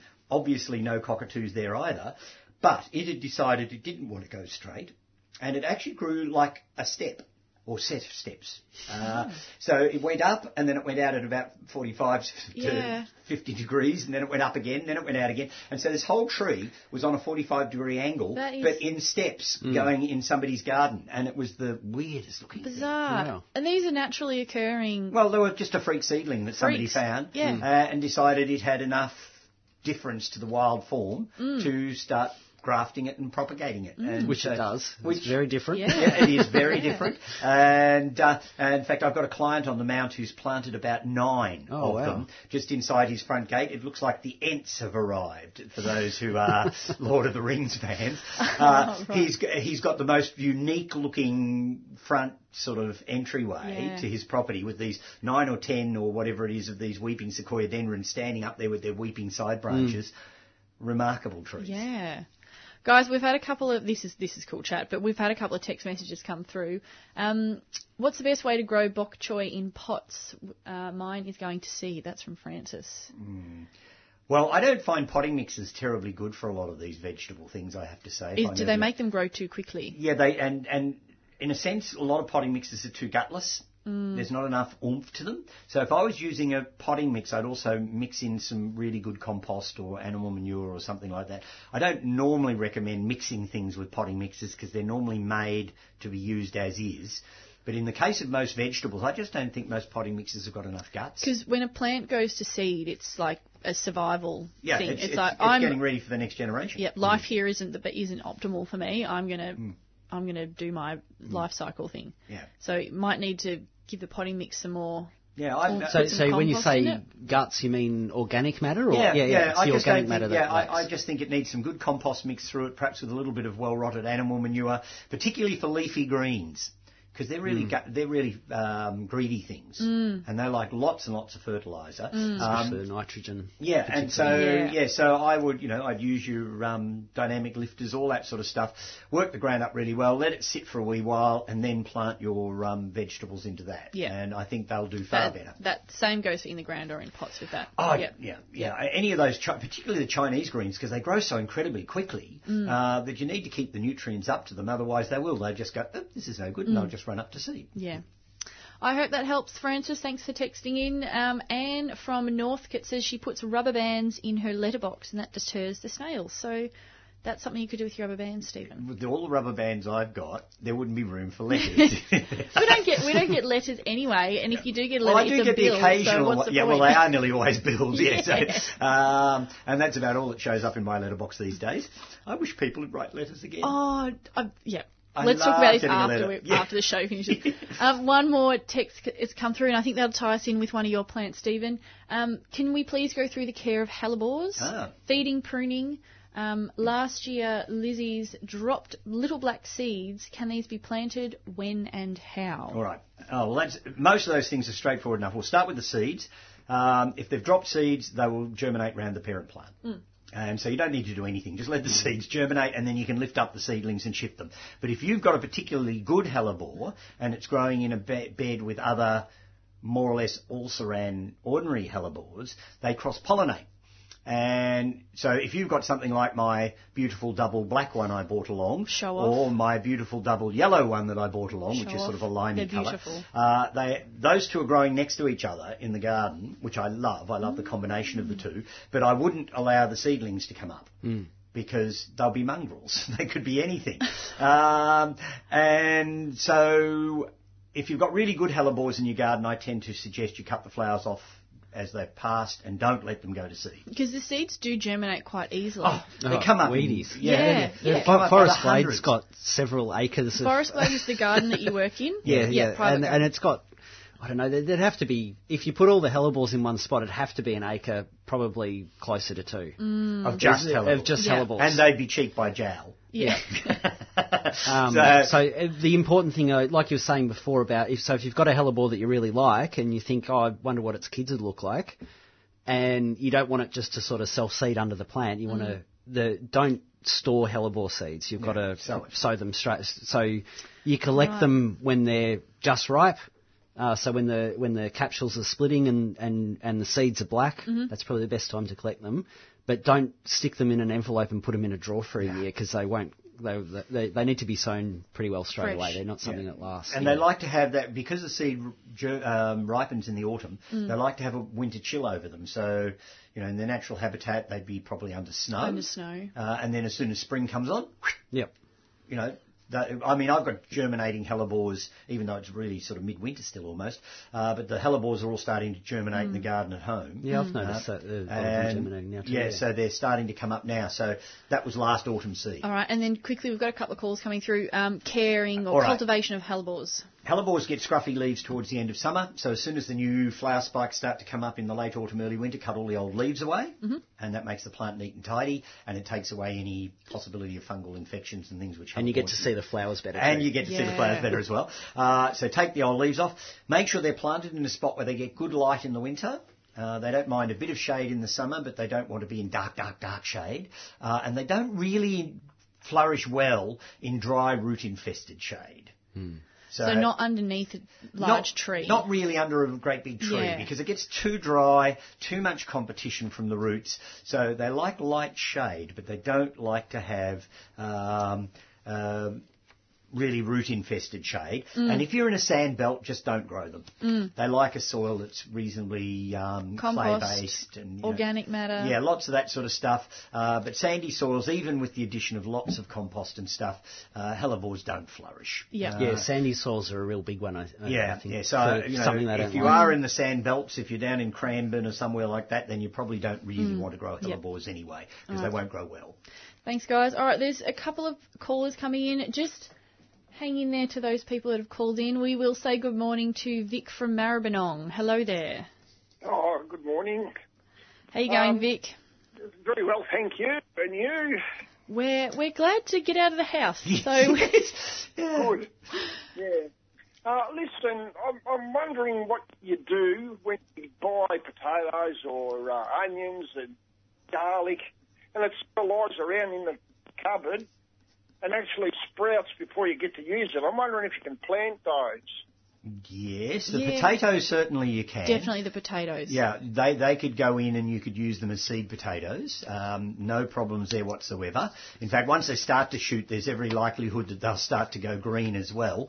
And so I wouldn't want to eat them then anyway. So, yes, you could certainly use them as seed potatoes. The garlic, if it's shooting, means it didn't have a growth inhibitor sprayed on it.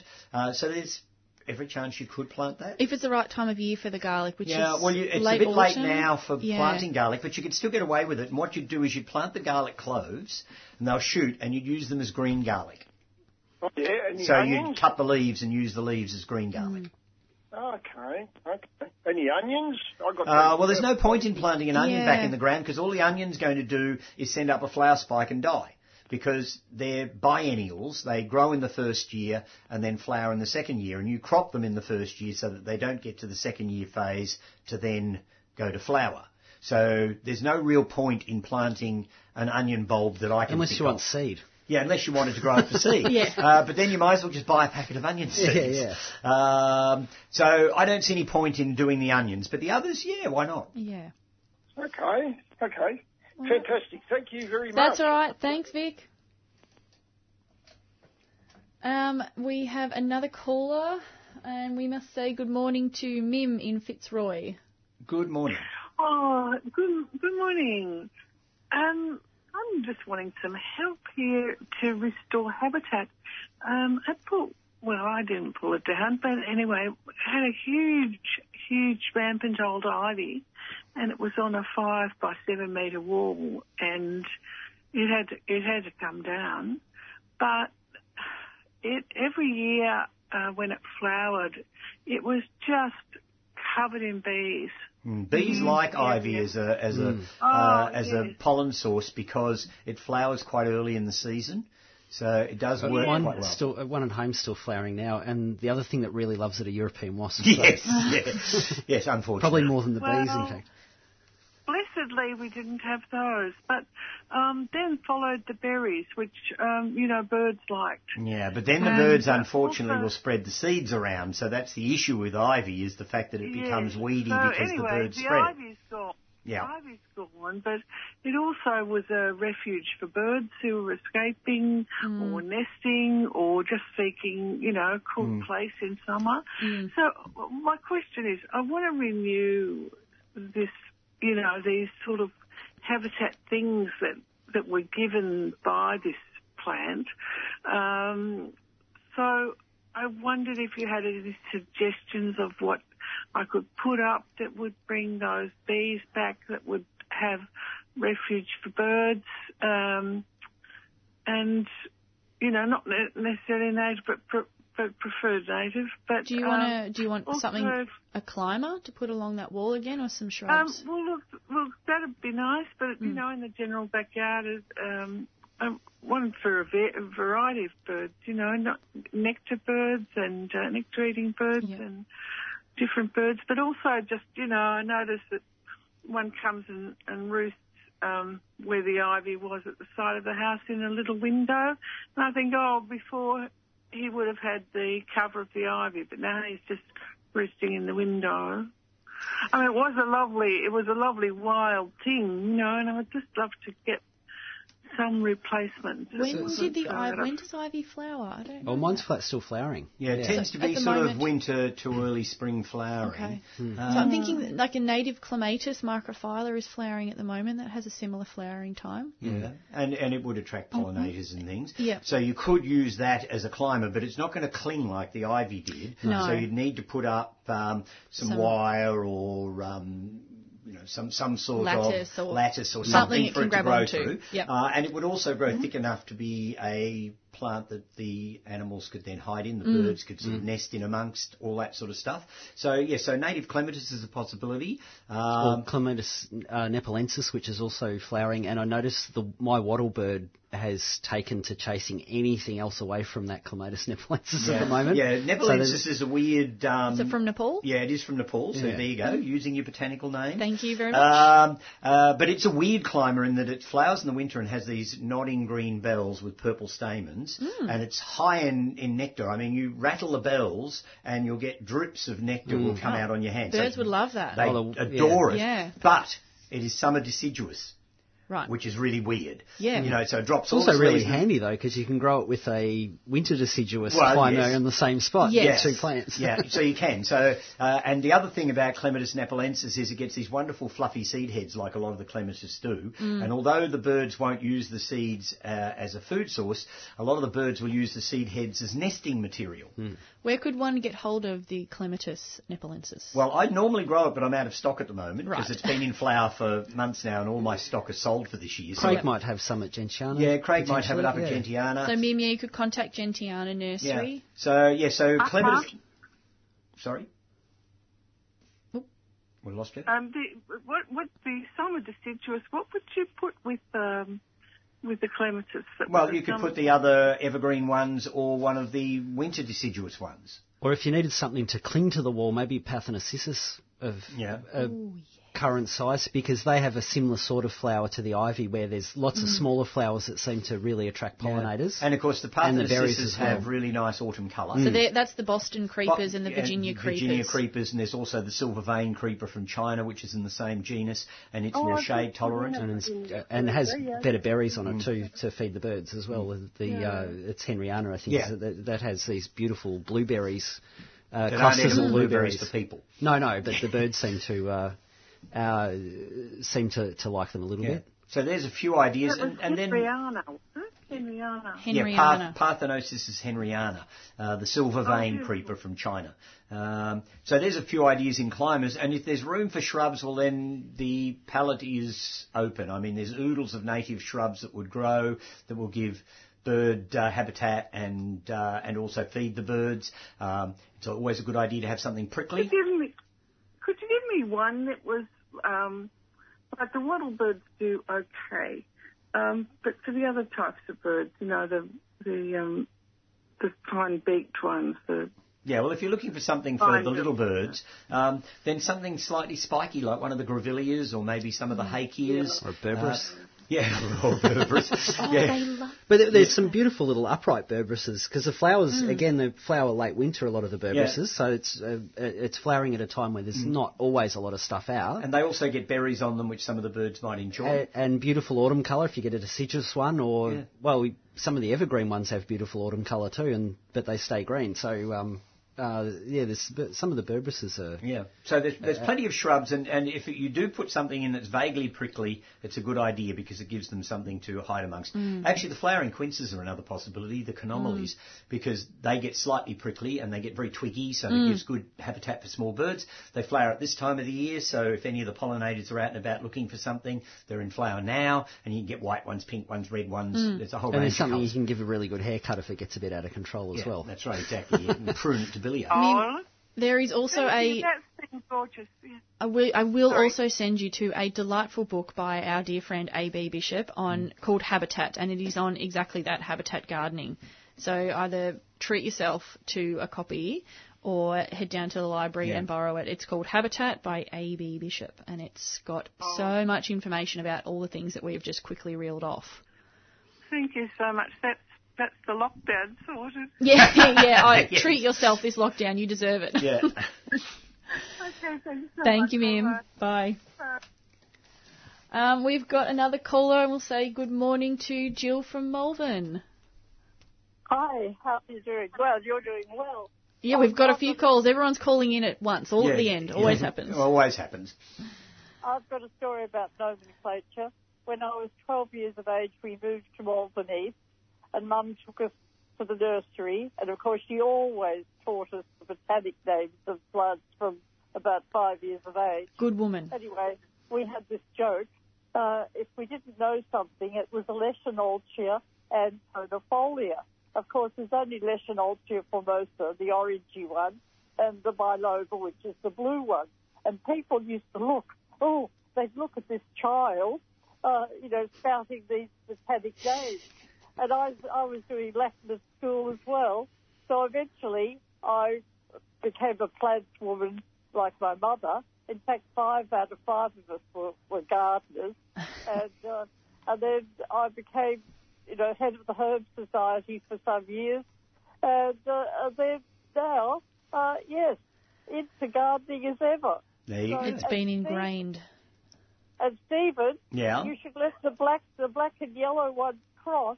And then you could sell them to people who vote for the Tigers in the football. I don't think I'd end up with a black and yellow stripy one. I don't think, although anything is possible, Jill. Actually, I have a story about plant names as well. There was a Swiss gardener up on Mount Macedon years ago, Marco Speck. He's been dead for years and years and years now. And if he didn't know the name of something when people asked, he had this name he'd made up that he would use, and he'd add an appropriate species name to it. And he used to call things a snuggadootsia. and so he'd call them Snuggadootsia latifolia or Snuggadootsia grandiflora or Snuggadootsia whatever. And the only time he ever came unstuck was when somebody actually asked him how to spell it. That unstuck him. Surely you'd be able to make up. Well, he could have made up the spelling, but then they would have looked it up. Yeah. See, if you spout a botanical name to somebody and they don't write it down, they'll have forgotten it 2 seconds later anyway, so it sort of doesn't matter. And Christopher Lloyd always used to say, I'm not answering your question unless you've got a notepad and pencil.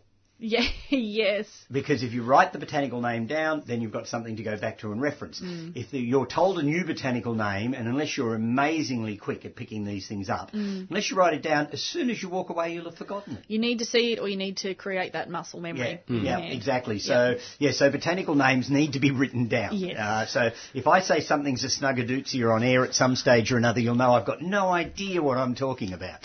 Jill, we've uncovered his secrets. Can you just tell me why isn't Garrya called Garrya pendulosa or something instead of elliptica? What's the elliptica? Elliptica means the shape of the leaf. Oh, right. And there are several species of Garryas, all of which have pendulous catkin-like flowers. So even if you gave it a name that designated that aspect of the plant, it's not going to designate that particular species individually. So it's about the leaf shape. All right, thank you. Yeah, and it was named after Nicholas Garry, who was secretary of the Hudson Bay Company and helped Douglas finance his trips into the Pacific Northwest in America.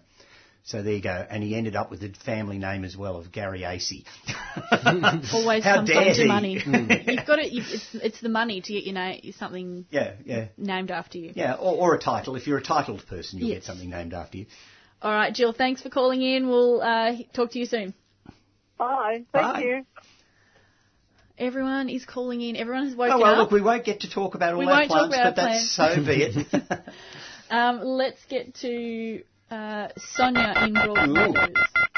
What happened there? I don't know what I've done there. Yeah. That's all right. We had a text message come in from Paul in Abbotsford asking about seeds and propagation. I'm a reasonable gardener. I struggle to get a good strike rate with most things from seeds, flowers and veggies. What are some of your hints for seed success? Growing in pots first, or most things you're better to sow in pots. Yep. I mean, certain vegetables are better in the open ground. I would never buy carrot seedlings, for instance, because they've already got a root that's sort of twisty. Of the root vegetables. Yeah, and you wouldn't buy peas as. So was it just veggie seeds, or seeds and flowers? Yeah. So if you're growing, say, bulbs or something that's a species, one of the really good things is to look at where that came from and when it flowers, and what the habitat is from. Its native from where, the habitat it came from, and so if you're looking at some crocuses that come from the close to the Mediterranean somewhere, that basically if you stick them in a pot and put them outside around Victoria, they're probably going to have the same treatment, so they'll probably sow or have the best chance of sowing. So yeah, looking at the native habitat is a really good way of figuring out when something might drop its seeds and what its conditions might be. When you're actually sowing seed, don't bury it too bloody deeply. Yeah. People over-bury seeds. You're better to have them shallower than too deep. The rule of thumb is that you should never bury your seeds more than twice the diameter of the seed.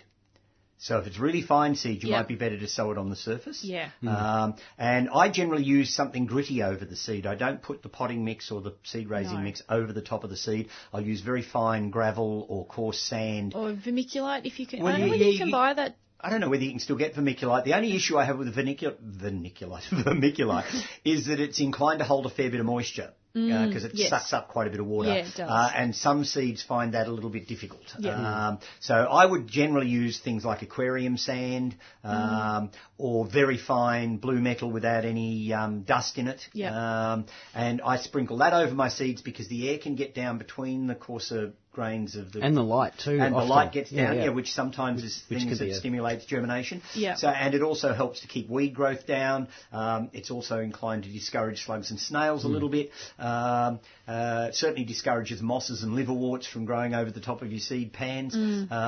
And also be patient. I mean, most annuals, as in vegetables and flowers, germinate fairly quickly after they're sown. But some things, like crocuses and others, might take months or even 2 years to germinate. I read about colchicums that the seeds can sometimes take 18 years to germinate.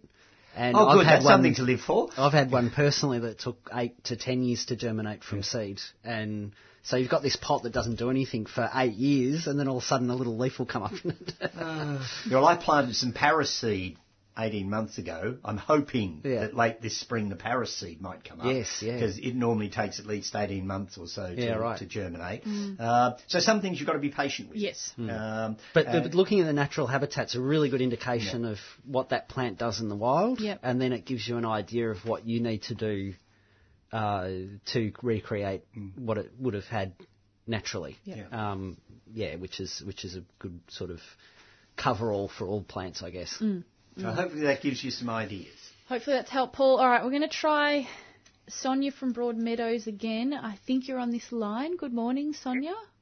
Good morning, panel. I must say it's delightful to hear that you at least continue in this lockdown. It's very cheery. We're glad to bring some cheer to your day. Good. What I have is a problem. I'm preparing for I'm an older person. And I'm looking for problems in the garden that may be in the future. I have two. And one is an ivy, which it's growing fairly rampant. And the other is a plant which is growing at the corner of our garage. It's a metal garage.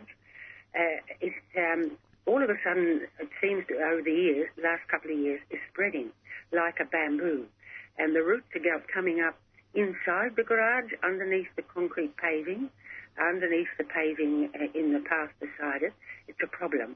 Mm-hmm. So the two things, how do I deal with, I'll have to eradicate the ivy because, and the seems to be behaving like a bamboo.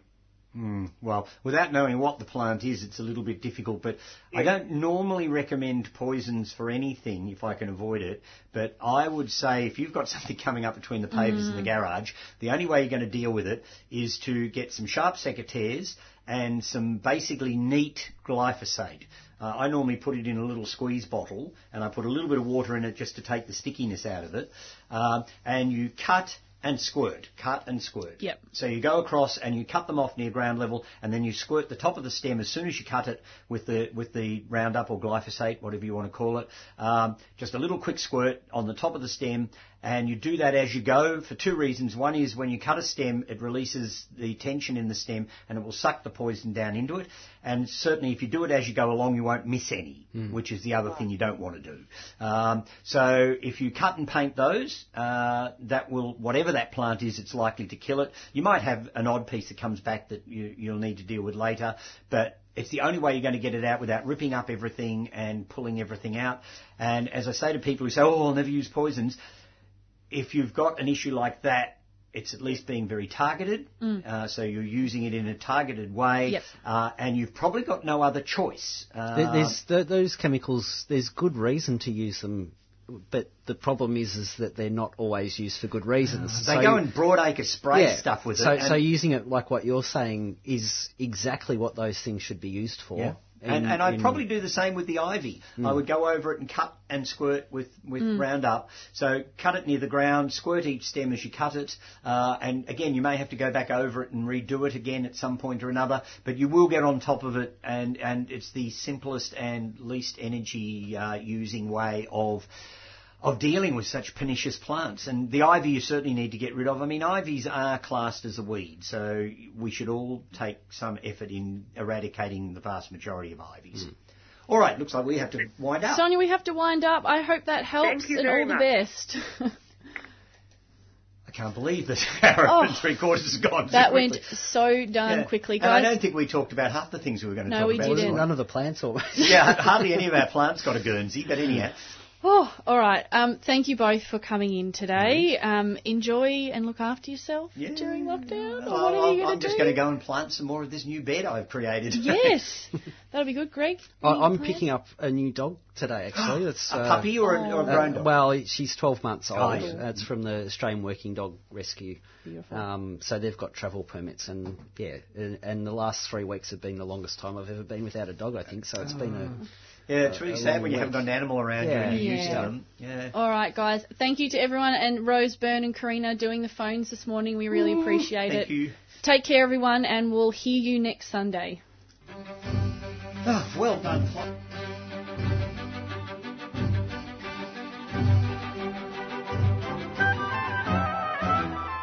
You've been listening to a 3CR podcast produced in the studios of independent community radio station 3CR in Melbourne, Australia. For more information, go to allthews.3cr.org.au.